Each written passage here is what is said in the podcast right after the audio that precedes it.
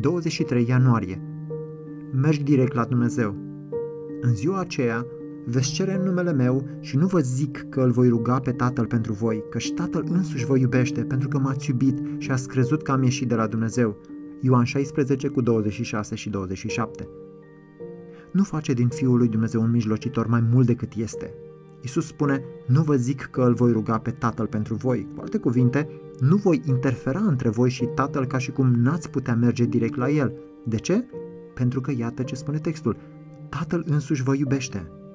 Acest lucru este uimitor.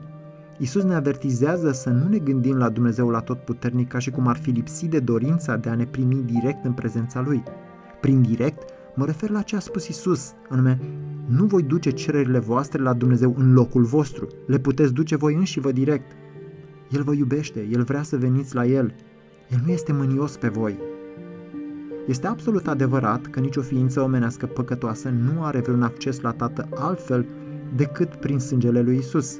El mijlocește chiar acum pentru noi. El este apărătorul nostru de acum înaintea Tatălui. El este acum marele nostru preot înaintea scaunului de domnia lui Dumnezeu. El a spus că nimeni nu vine la Tatăl decât prin mine. Da, dar Isus ne protejează ca să nu ducem mijlocirea lui prea departe. Nu vă zic că îl voi ruga pe Tatăl pentru voi, că Tatăl însuși vă iubește. Isus este acolo, El aduce o mărturie perpetuă și mereu vie a stingerii mâniei Tatălui față de noi. Dar El nu este acolo ca să vorbească în locul nostru, ca să ne țină la distanță de Tatăl sau să sugereze că inima Tatălui este păzită împotriva noastră sau că nu ar fi îndreptată înspre noi, de unde și cuvintele că și Tatăl însuși vă iubește. De aceea vino, vino cu îndrăzneală, vino cu așteptări, vino așteptând să primești un zâmbet, vino tremurând de bucurie, nu de groază. Isus spune, am creat o cale către Dumnezeu, de aceea nu mă voi pune de-a urmezișul ei. Vino,